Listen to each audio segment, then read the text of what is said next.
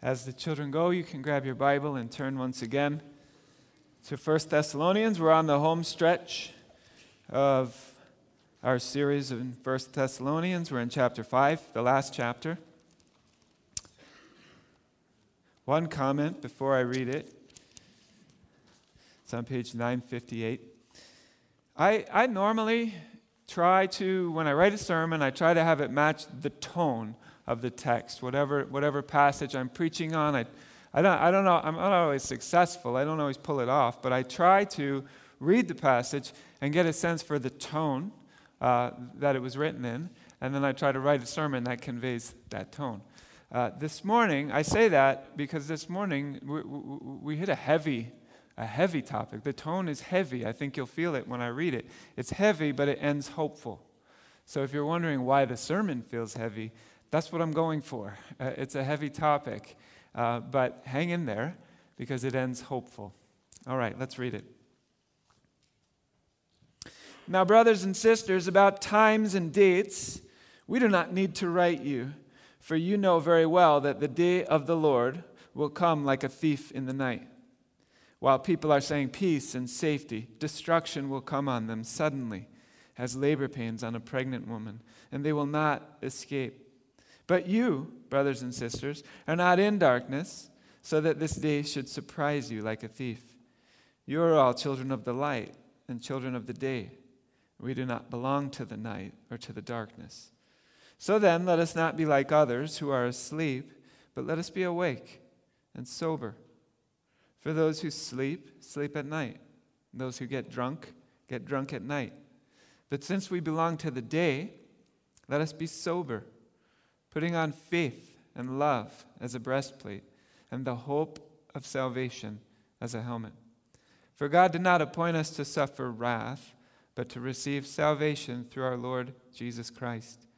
He died for us, so that whether we are awake or asleep, we may live together with Him. Therefore, encourage one another and build each other up, just as in fact you are doing.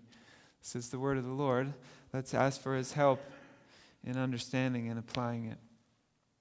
Holy Father, thank you for these words that you have spoken, that you, by your Spirit, inspired Paul to speak, to write down, to instruct the church in Thessalonica, and to instruct us. And so I pray that you'd help us to make sense of these words. They've been read for so long, for so many centuries, by so many different people in so many different places, and they're relevant to all of us, whether we know it or not. Every human is impacted by these words. So help us to understand them and believe them and live accordingly. Amen. All right, well, the Bible is a book consisting of two major parts. You know this the Hebrew Bible which we call the Old Testament, but it wasn't called that at the time it was written, lays the foundation. It tells the first part of the story and it prophetically anticipates the second part of the story. Now, there are Christians who think that it's really only the second part, only the New Testament that's relevant to us because that's the part where God sends his son to die for the sins of his people. That's the part where God broadens the scope of his people to include the Gentiles, which is what most of us are. But if we simply leap over, move on from the Old Testament, and act as if the only relevant parts of the Bible begin with the Gospel of Matthew, we will miss major plot points of the story that God's telling. It would be like reading a mystery novel and starting two thirds of the way in. You'd be lost. You'd miss all the clues that the author had planted during the first part of the book. The authors of the New Testament were intimately familiar with the Old, the Hebrew Bible. And they regularly, when you're reading the New Testament, they're regularly citing the Old Testament and assuming that you and I get the references. They're, they're they're purposefully placing the story that they're telling within the larger framework of the story that God's telling in the Bible. That's what Paul's doing in 1 Thessalonians 5. And he's assuming that you know what he's up to. He's assuming that we get the reference. When Paul refers to the day of the Lord, the day of the Lord, Paul didn't invent that phrase. The day of the Lord. That's an internal reference. He's citing the Old Testament. He is referring to an event that the Bible has been referring to for a long time. The day of the Lord. The day of the Lord was the day when God Himself would come, would enter into creation, and would come in judgment. He would come and judge. And that judgment on the day of the Lord will result either in condemnation or salvation, but that day is coming. The first clue to what the day of the Lord is all about comes way back in the beginning of the Bible, in the first book of the Bible, Genesis and chapter 3. That's when things start to go sideways in this story, right away at the start. It says, And they heard the sound of the Lord God walking in the garden in the cool of the day. And the man and his wife hid themselves from the presence of the Lord God among the trees of the garden. Now, a lot of scholars see that as, as kind of a foretaste of the day of the Lord. Adam and Eve have just broken God's law for the first time, and then God appears in their midst, ready to judge. Right? Imagine, imagine what they felt in that moment. This is the first time anyone has ever felt guilt. It's a new feeling for them. It's the first time they've ever felt shame. It's the first time they've ever wanted to get away from God instead of run towards Him. It was a day upon which they would be called to account for their actions. Now that's a little it's a little speculative because the phrase itself, the day of the Lord, doesn't appear in that passage. But it does appear over and over and over again throughout the rest of the Bible. So, for example, and I'll try to do this quickly and not comprehensively, but, but I want for us to feel the weight of, of all of these texts that refer to this day. And so in Isaiah chapter 13, it says this Wail, for the day of the Lord is near. As destruction from the Almighty, it will come. Therefore, all hands will be feeble. Every human heart will melt. They will be dismayed. Pangs and agony will seize them. They will be in anguish like a woman in labor. They will look aghast at one another. Their faces will be aflame. Behold, the day of the Lord comes cruel with wrath and fierce anger to make the land a desolation and to de- destroy its sinners from it. According to the prophet Isaiah, the day of the Lord is clearly and obviously a scary day, a day of judgment. The prophet, uh, the prophet Jeremiah says the same thing. He writes in chapter 46 That day is the day of the Lord God of hosts, a day of vengeance, to avenge himself on his foes. The sword shall de- de- devour and be sated and drink its fill of their blood. For the Lord God of hosts holds a sacrifice in the north country by the river Euphrates. That was Jeremiah. Ezekiel says the same thing. Thus says the Lord God Wail, alas for the day. The day is near. The day of the Lord is near. It will be a day of clouds, a time of doom for the nations. That was Ezekiel. Zephaniah says the same thing. The great day of the Lord is near, near and hastening fast. The sound of the day of the Lord is bitter. The mighty man cries aloud there. A day of wrath is that day. A day of distress and anguish. A day of ruin and devastation. A day of darkness and gloom. A day of clouds and thick darkness. A day of trumpet blast and battle cry against the fortified cities and against the lofty battlements Again in the prophet Joel, alas for the day, for the day of the Lord is near, and as destruction from the Almighty it comes. From the prophet Amos, the same. Is not the day of the Lord darkness and not light, and gloom with no brightness in it? Okay, you get the idea. Those are all prophetic references to the day of the Lord, and they're bleak. It's heavy. They all indicate that that day is most assuredly coming. There's no question, there's no wondering if maybe it's going to come. It is coming for sure, and it will be a day of judgment and destruction and darkness, and it will be visited upon all those who have rebelled against the law of the Lord. Now, the particularly acute problem that we should feel when we hear that phrase, that it's going to be visited upon all of those who have rebelled against the law of the Lord, is that all humans, all of us, without exception, have rebelled against the law of the Lord. That includes, of course, Babylon and Assyria, but also the people of Israel and also us too. And that is bleak. And this, this, this scary day of the Lord, where God is going to judge those who have broken his law, is coming.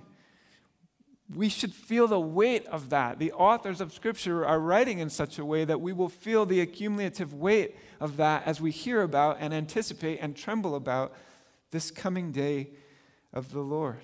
It reminds me, when I think about what, what's going on here, it reminds me of um, that the, the Russian playwright Anton Chekhov. You remember his famous advice about writing? He said, If in the first act you've hung a pistol on the wall, then in the following act it should be fired.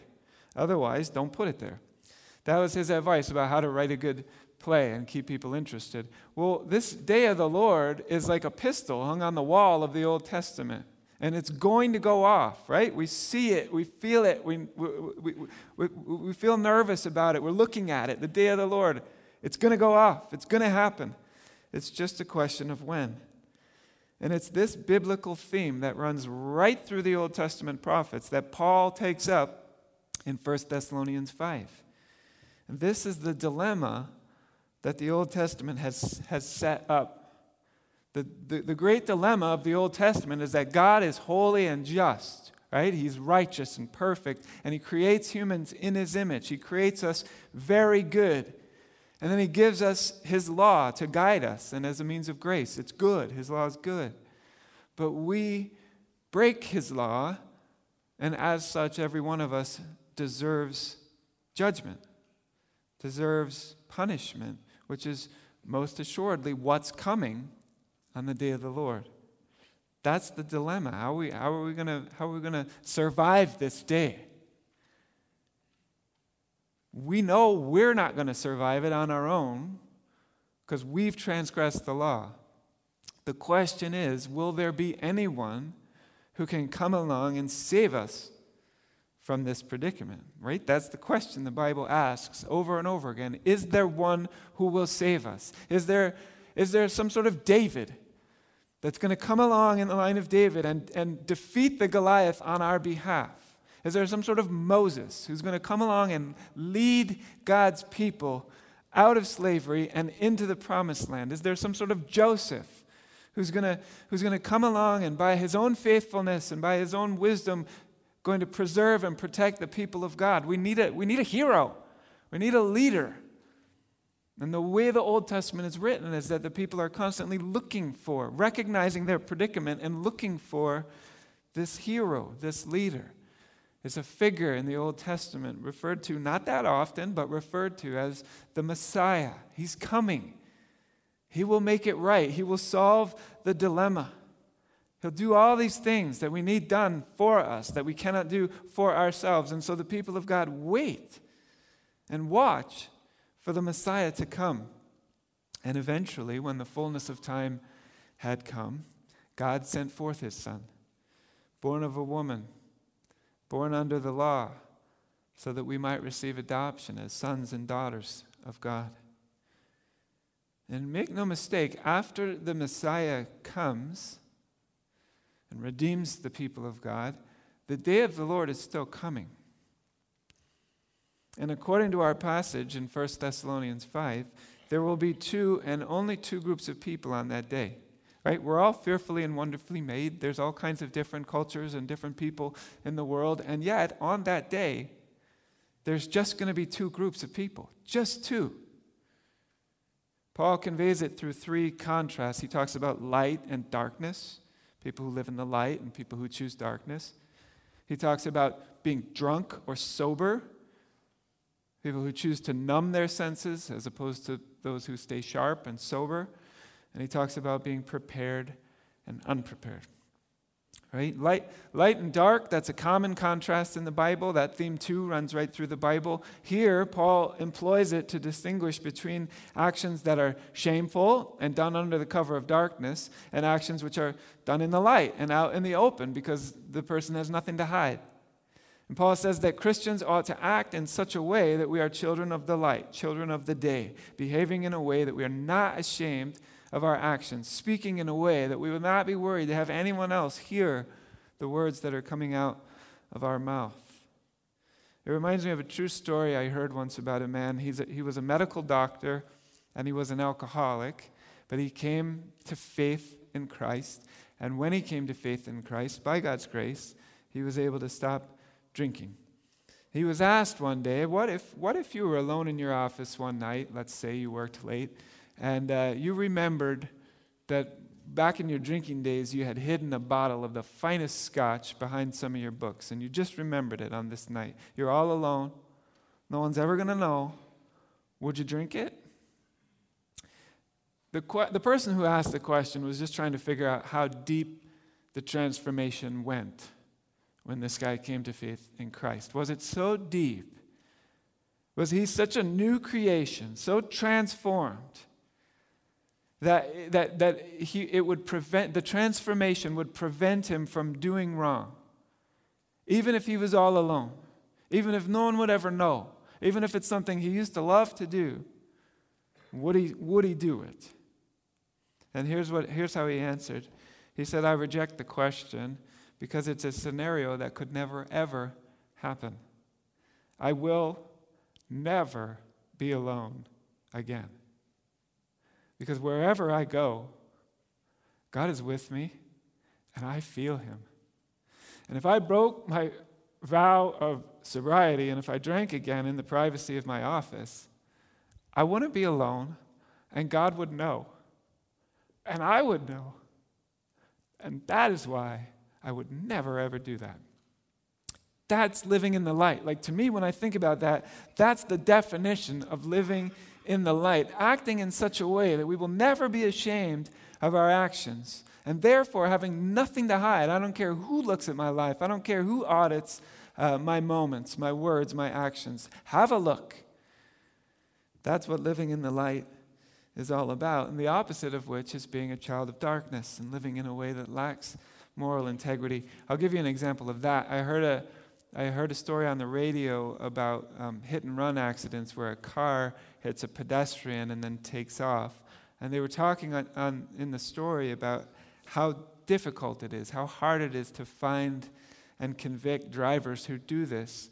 Because typically, what they'll do, they'll hit the pedestrian and then they'll take off right away because they panic and they don't want to get in trouble. And then they try to convince themselves that it wasn't that bad. And then they go home and park the car in the garage, clean it up if it needs cleaning, and don't take it out again for a while. Just sit it in the garage. They said this is the pattern. And then eventually they'll wait for a while, and then eventually um, they'll start driving the car again. And what I thought after I heard that story, I was wondering what must it feel like for those drivers once they start driving that car again?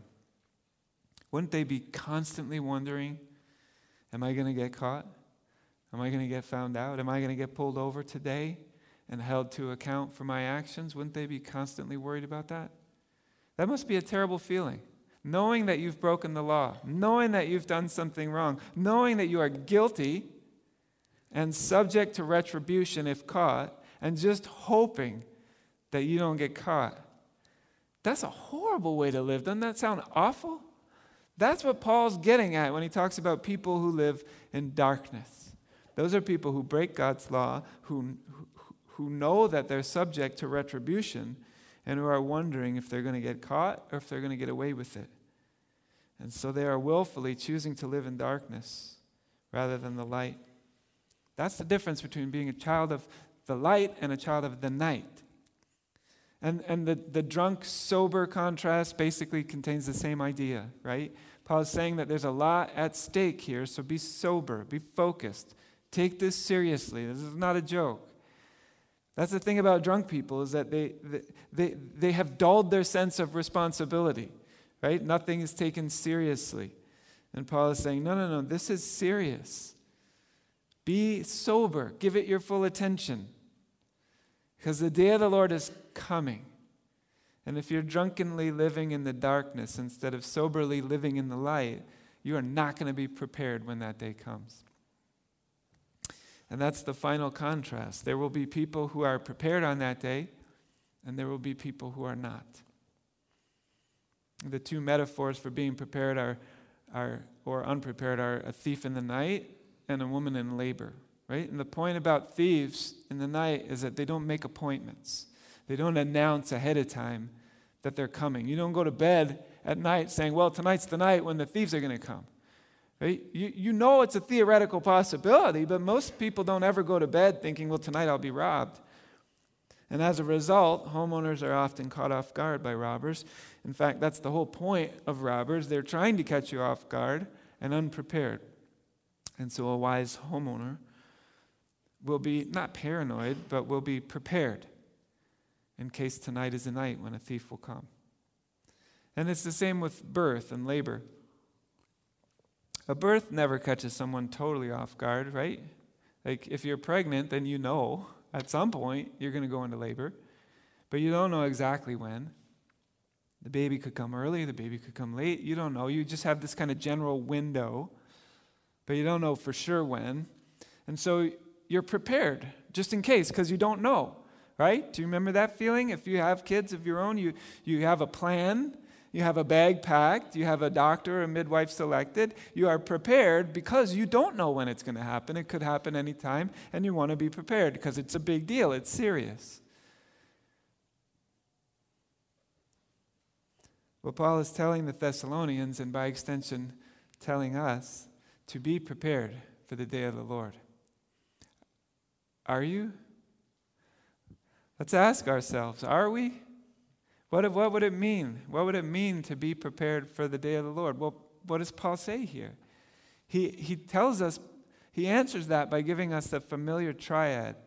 He says that if you want to be prepared for the day of the Lord, you need to live a life marked by faith, love, and hope.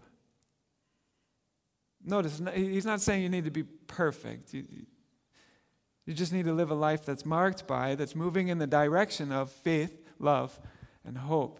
Faith that's, the, that's that deep, abiding, tr- childlike trust in God, right? The way a, a child feels about a good dad. I, I, that sense of, okay, dad, I don't always know what you're talking about, but I trust you. I know you love me. I believe that you'll protect me. I know you'll take care of me. You provide for me. And so I trust you. And I will obey your instructions even when they seem counterintuitive because I trust you. That's faith. If you want an image to link this idea in your mind of what, what faith is like, picture a child when they get hurt.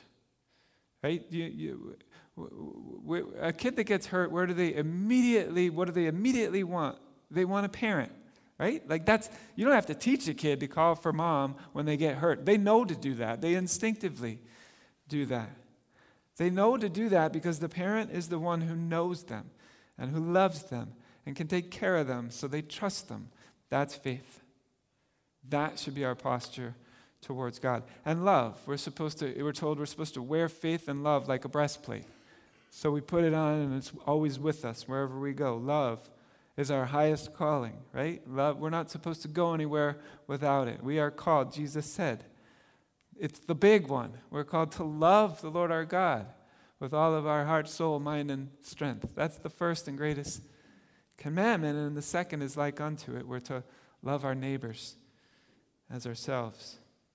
That means everything we do and say should be marked by love, should be motivated by love, should express love. That's what it means to live in the light. It means living a life consistently marked by love for God and love for others.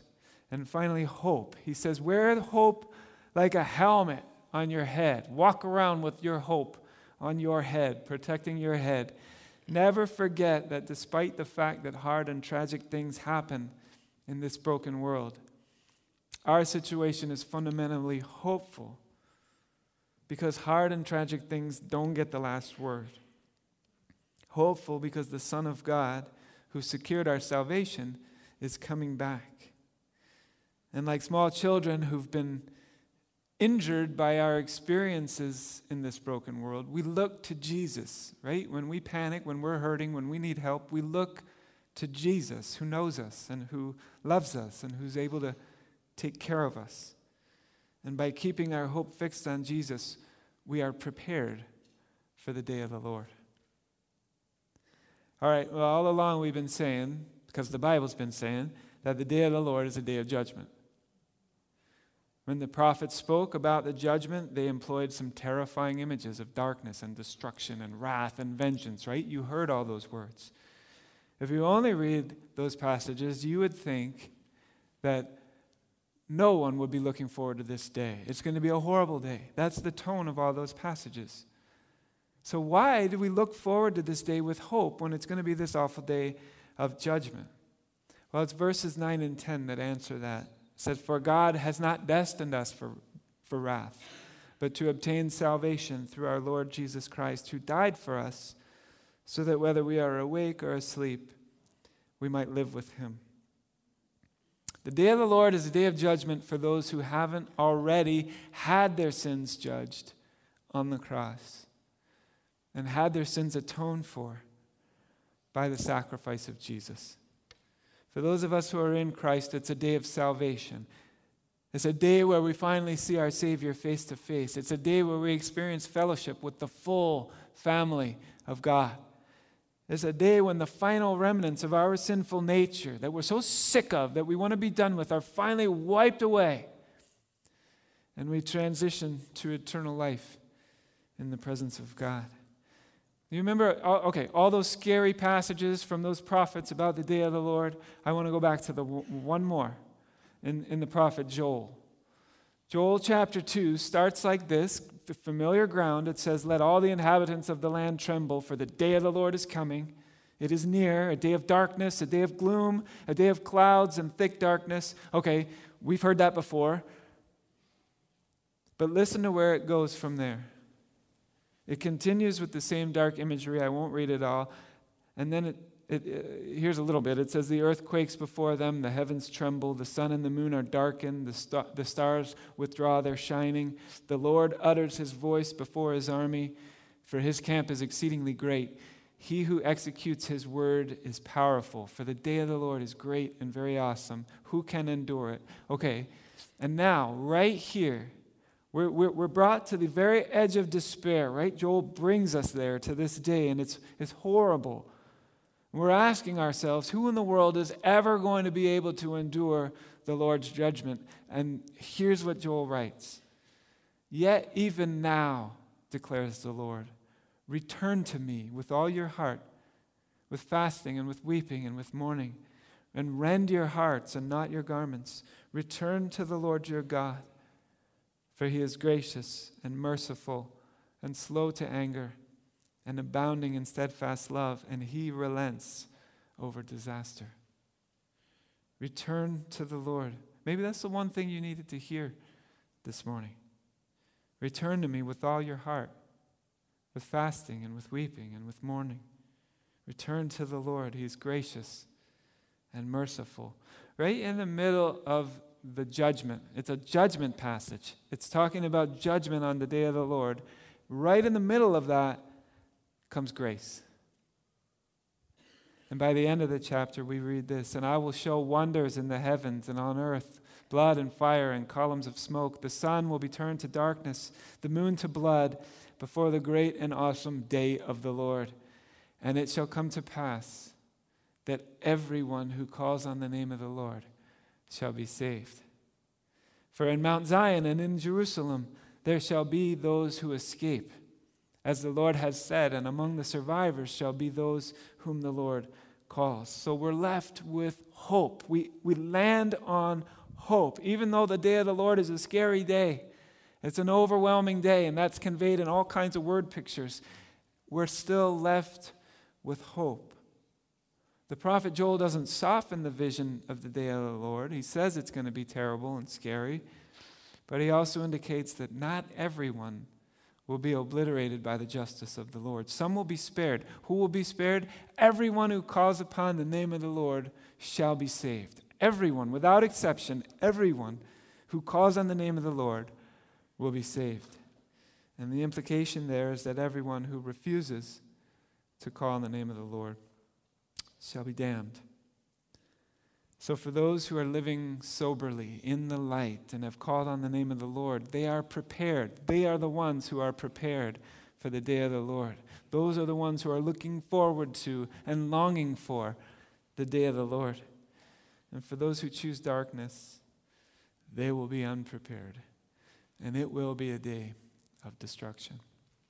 Let's pray together. Father, thank you for the ways in which your, your word coheres.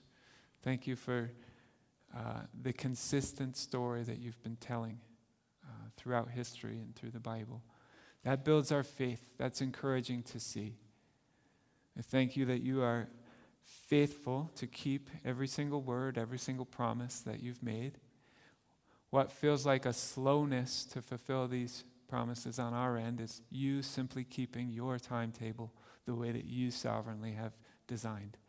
We receive that. We do pray, Lord Jesus, that you would come quickly.